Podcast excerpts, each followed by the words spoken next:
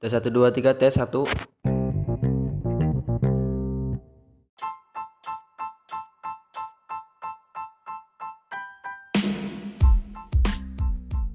Bismillah, Assalamualaikum warahmatullahi wabarakatuh Oke Masih bersama saya Daudjidin Ahmad Yaitu mahasiswa Ahmad Dahlan Jogja Baik, saya di sini akan menjelaskan bagaimana sih lambang negara Indonesia?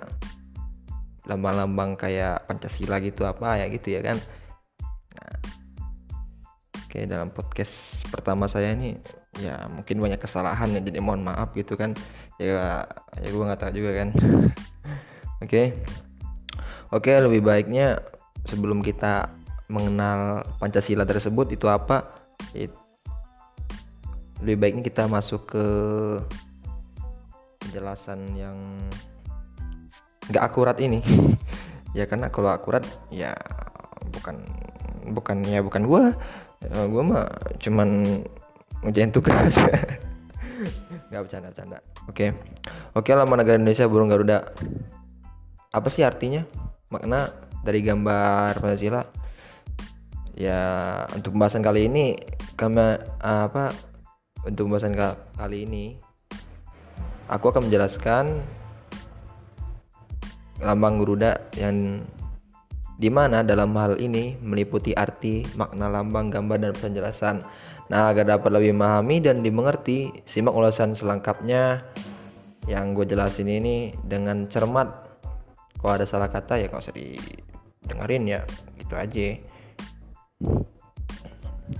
Nah, jadi setelah kemerdekaan Indonesia tahun 45, sampai 49 kemudian disusul oleh pengakuan kedaulatan Indonesia bagi Belanda pada konversi meja bundar di tahun 1949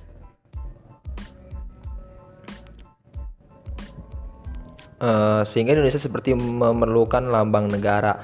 Jadi lambang negara Indonesia itu dibutuhkan pas setelah Belanda itu bukan Belanda aja sih negara-negara lain yaitu mengakui bahwasanya kedaulatan Indonesia itu sah gitu udah sah banget gitu ya. Sahabat kayak pernikahannya si siapa gitu kan bah sah gitu kan. Harus punya bukti gitu kan. Nah gitu. Jadi Tepat pada tanggal 10 Januari 1990 dibentuklah panitia teknis dengan nama Panitia Rencana Negara di bawah Koordinator Menteri Negara Zen, Zonder Porto Folio Sultan Hamid II dengan susunan panitia teknis dipegang oleh Muhammad Yamin sebagai ketua. Ya, gitu. Nah, jadi para anggotanya yaitu Ki Hajar Dewantara uh, apa nih, Mbak? Namanya aduh lupa gua. Pelau Pesi. Nah, itu Pelau Pesi, sobat namanya ya Muhammad Nasir dan RM ERM nggak tahu nih RM pan ya bukan makan intinya ya. Purba Jaraka yang nama tugas untuk menyeleksi usulan rancangan lambang negara untuk memilih dan diajukan kepada pemerintah. Menurut rujukan Bung Hatta yang tertera pada buku Bung Hatta menjawab untuk melaksanakan keputusan sidang kabinet tersebut Menteri Priyono melakukan sayembara Kemudian terjadi dua rencana eh, rancangan dua lambang negara terbaik yaitu karya Sultan Hamid II dan karya Muhammad Yamin. Begitu, Bro. Proses selanjutnya, proses selanjutnya diterima oleh Presiden dan DPR adalah hasil karya dari rancangan Sultan Hamid II. Mengapa karya M Yamin ditolak? Enggak tahu gua. Canda-canda. Di sini ada kok karena rancangan menyertakan sinar-sinar matahari yang mana merupakan salah satu pengaruh Jepang. Jadi dulu Muhammad Yamin kebanyakan kayak matahari-matahari kayak gitu, jadi kayak anime-anime gitu kan, jadi kan kayak enak gitu ya. Sedangkan Indonesia itu kan cinta cinta dengan budaya-budaya joget-joget kayak joget Bali gitu kan. Nah jadi lebih keterima Sultan Hamid lah, lebih mencintai Indonesia kan gitu ya. Setelah rancangan terpilih, kemudian terjadi dialog secara intensif antara perancang dengan Presiden Indonesia Serikat Insinyur Soekarno dan Perdana Menteri Muhammad Hatta. Hal tersebut terus dilakukan demi kepentingan penyempurnaan rancangan. Uh, mereka bertiga sepakat untuk mengganti pita yang dicengkram Garuda tersebut awalnya hanyalah pita merah putih namun kemudian ditambahkan dengan semboyan Bineka Tunggal Ika. Buh, gila keren banget. Nah, jadi pada tanggal 8 Februari 1950 rancangan lambang Pancasila negara yang dibuat oleh Menteri Negara Sultan Hamid II diajukan kepada Presiden Soekarno. Rancangan lambang ter negara tersebut mendapat masukan dari Partai Masyumi agar keberatan baiknya untuk dipertimbangkan kembali. Jadi Partai Masyumi agak keberatan gitu karena dari rancangannya si Sultan Hamid II gitu. Karena menurut Partai Masyumi, gambar burung Garuda tersebut memiliki tangan dan bahu manusia sedang memegang perisai yang mana dianggap terlalu bersifat mitologis. Nah, gitu. Hmm. Akhirnya Sultan Hamid merevisi rancangan gambar Garuda tadi dengan sempurna sesempurna mungkin dan sesuai berdasarkan aspirasi-aspirasi yang berkembang. Sehingga terciptanya bentuk Raja Wali Garuda Pancasila yang disingkat menjadi Garuda Pancasila. Akulah penunjukmu. Oke. Okay. gitu singkatnya sih. Nah, jadi Presiden Soekarno lalu kemudian menyerahkan rancangan tersebut kepada kabinet melalui Muhammad Hatta sebagai Perdana Menteri. Nah, gitu. Menurut Age Pringgodikdo dalam bukunya yang berjudul Sekitar Pancasila, terbitan Dep apa Dep kata gua. Hankam. Oh, ini apa namanya? Hamka Hankam nggak tahu. Pusat Sejarah Abri menyebutkan bahwa rancangan lambang negara hasil karya Sultan Hamid II diresmikan sebagai lambang negara pada sidang kabinet RIC nggak tahu RIC apa ya nggak tahu gua. Mungkin teman-teman yang tahu ya. Ya jelasin deh. Gua kurang tahu juga. Tanggal 11 Februari 1950 nah oke. Okay. Presiden Soekarno terus merevisi dan memperbaiki bentuk Garuda Pancasila. Tepat di tanggal 20 Maret 1950, Soekarno memerintahkan salah satu pelukis Istana Dullah untuk melukis kembali rancangan tersebut. Sebelumnya telah diperbaiki antara lain adalah penambahan jambul di kepala Garuda Pancasila dan mengubah posisi cakar kai yang mencengkram pita dari semula di belakang pita menjadi terletak depan pada depan pita itu.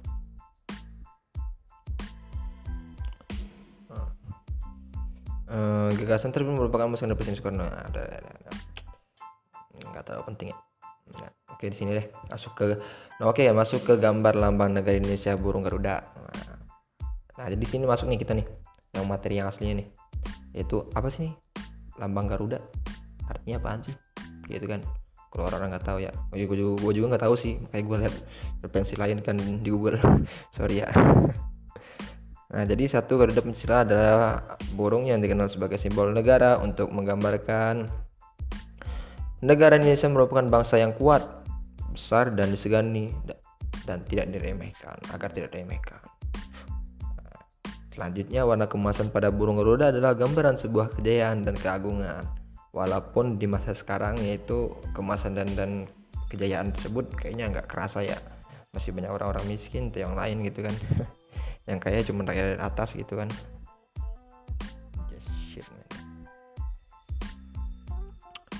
Burung Garuda mempunyai sayap, paruh, cakar, dan ekor yang dijadikan sebagai lambang tenaga dan kekuatan pembangunan.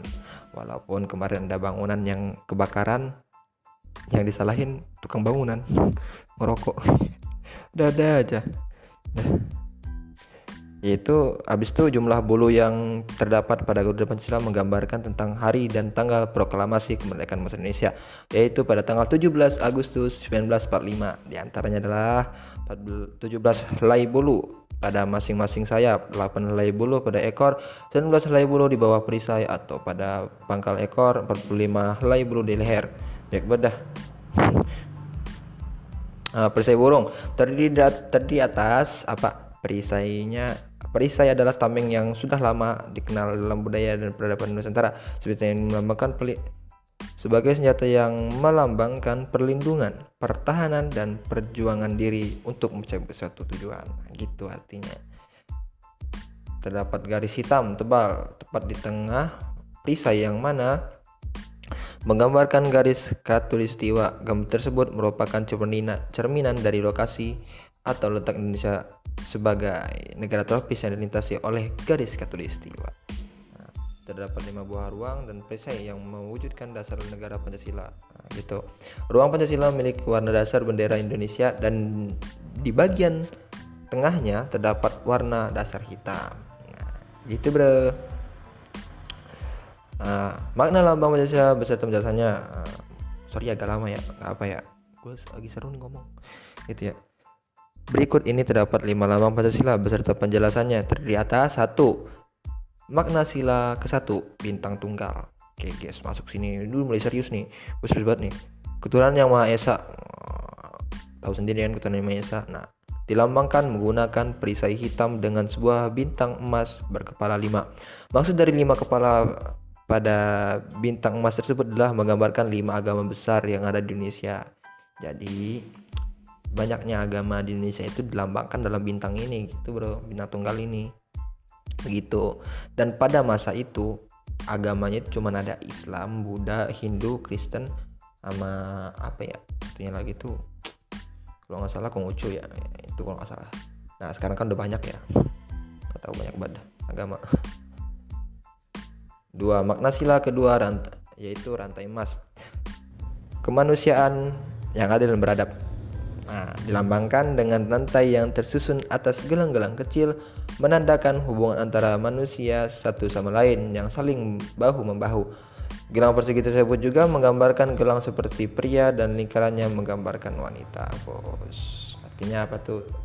Saling ber saling apa tuh? Aduh, sobat ngomongnya saling bahu-bahu gitu kan saling bersatu gitu itu walaupun beda kelamin nah mana sila ketiga yaitu beringin. Apa sih sila ketiga yang kita tahu kan? Persatuan Indonesia yang dilambang dilambangkan dengan persatuan Indonesia. Nah gitu kan. Nah dilambangkan dengan sebuah pohon beringin yang dalam bahasa ilmiah yaitu Ficus benjamina. Wah, keren banget pada bagian kiri atas perisai berlatar putih. Pohon beringin adalah sebuah pohon yang berakar tunjang. Akar tunjang adalah akar tunggal panjang yang menunjang pohon tersebut dalam tanah. Hal demikian memberikan contoh kesatuan dan persatuan Indonesia. Pohon beringin memiliki banyak sekali akar yang bergantungan dari rantingnya. Hal ini mencerminkan bahwa Indonesia adalah negara kesatuan namun punya bermacam-macam latar belakang budaya bermacam-macam dari Sabang sampai Merauke gitu walaupun bermacam-macam tapi tetap satu makanya satu Indonesia oke masuk keempat. Yaitu kepala banteng. Nah, itu tahu sendiri kan keempat apa kerakyatan yang dipimpin oleh hikmah kebijaksanaan dalam permusyawaratan atau perwakilan. Nah, permusyawaratan perwakilan. Makna dari simbol kepala banteng pada bagian atas perisai berlatar merah tersebut adalah menerangkan bahwa banteng atau lembu liar binatang sosial yang sama halnya dengan manusia. Hal demikian dikatakan oleh Bung Karno di mana keputusan tersebut diambil dan dilakukan secara musyawarah, kekeluargaan dan gotong royong adalah nilai yang yang dijadikan sebagai ciri bahasa Indonesia yaitu nah jadi kayak gitu. Jadi kata apa tuh karena permusyawaratannya bagus kan jadi banteng itu kan banyak suka bergerombol tuh jadi kayak gitu itu tuh bagus sosial gitu kan ya gitulah bisa nyari sendiri deh kalian. Mana sila kelima padi dan kapas? Nah, sila kelima yaitu keadilan sosial bagi seluruh rakyat Indonesia dilambangkan dengan kapas. Di bagian kan bawah perisai memiliki latar belakang putih. Kapas dan padi adalah sebuah gambaran apa nih? Gambaran sandang pangan yang mana merupakan kebutuhan pokok semua masyarakat Indonesia. Tanpa melihat status apa pun kedudukannya Padi dan kapas mencerminkan persamaan sosial yang tidak adanya kesenjangan sosial antara satu dengan yang lainnya. Namun hal tersebut tidak berarti bahwa Indonesia menggunakan ideologi komunisme. Nah, gitu. Nah, jadi uh, keadilan sosial. Jadi kita tuh harus adil karena kita ini negara demokrasi kan harus adil gitu. Walaupun di masa pandemi ini, di masa yang gua hidup sekarang ini yaitu apa tuh keadilan tuh kayaknya hanya untuk ride ke atas ya. Ke atas gitu. Ke bawah nggak tahu ya. Ya rakyat bawah kalau maling kan kayak apa gitu langsung dibakar langsung gituin kan. Ini sekarang korupsi aja udah santai-santai aja masih ketawa gitu. Sikap kiki depan kamera kan uh. kan rasanya mau ngomong binatang gitu kan. Cuman ya kita nggak boleh. Dalam podcast ini harus sopan gitu ya. Ah bu ya nggak ada yang sopan gitu ya. Nah jadi gitu deh. Demikian pembahasan mengenai lambang negara Indonesia burung Garuda nah, lambang negara Indonesia burung Garuda atau arti makna gambar gambar-gambar tadi ya Semoga dengan adanya lulusan tersebut dapat menambahkan wawasan dan pengetahuan bagi Anda semua yang mendengar. Terima kasih banyak telah mengunjungi podcast yang tidak berguna ini. Nah, enggak kok ada gunanya kok. Insya Allah ada gunanya kok. Ya oke. Oke, jadi kalau ada salah kata mohon maaf itu mutlak di saya ya mohon maaf lah yang mulut gue kan kayak gini ya agak apa tuh agak sembrono gitu ya kalau ngejek orang tuh kadang kelewatan gitu aduh jadi curhat gue nah, jadi maaf bu ya kalau ada kesalahan teman-teman yang mendengar ada kesalahan gitu menurut saya kepada Allah saya mohon ampun. Saya akhiri wassalamualaikum warahmatullahi wabarakatuh. Bye